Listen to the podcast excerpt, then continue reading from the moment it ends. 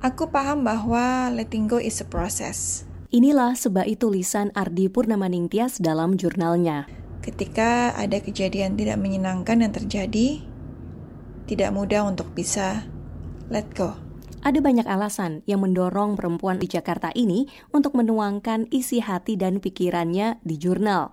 Mulai dari upaya penyembuhan untuk mengatasi trauma masa lalu sampai melepas stres di tengah pandemi virus corona karena pandemi COVID ini menimbulkan banyak rasa ketidakpastian. Kondisi yang tidak pasti itu pasti ada rasa worry, uh, takut, bahkan mungkin marah gitu. Jadi those three emotions itu lagi emang agak kuat banget ke aku. Seperti banyak orang, Ardi merasa cemas dengan virus corona dan khawatir tertular.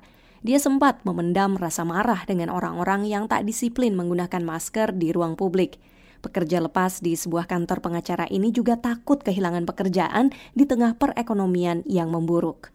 Para psikolog mengatakan perasaan semacam itu wajar muncul di tengah pandemi virus corona yang penuh ketidakpastian. Be kind to yourself, don't beat yourself up. Psikolog Pita Wardani yang berbasis di Bethesda, negara bagian Maryland, mengatakan kepada VOA, menulis jurnal seperti yang dilakukan Ardi bisa membantu meringankan beban mental. Misalnya kita tahu hari ini rasanya berat banget. Ditulis di jurnal nanti kita bisa lihat lagi misalnya dalam tiga hari oh pas kita lihat ke belakang oh kayaknya saya udah membaik deh gitu. Jadi bisa lihat kan ada perkembangan kah atau oh kayaknya belum membaik dan rasanya saya perlu ngomong sama orang deh tentang ini dan self awareness atau kesadaran diri semacam ini penting untuk mencegah diri ke arah negatif tambah pita emosi-emosi, reaksi-reaksi itu muncul. Setelah melakukan journaling selama beberapa bulan, Ardi merasakan banyak hal-hal positif, terutama jadi lebih mengenali diri sendiri. Gue tuh baru sadar bahwa gue tuh segitu nggak sukanya sama tulisan gue sendiri gitu.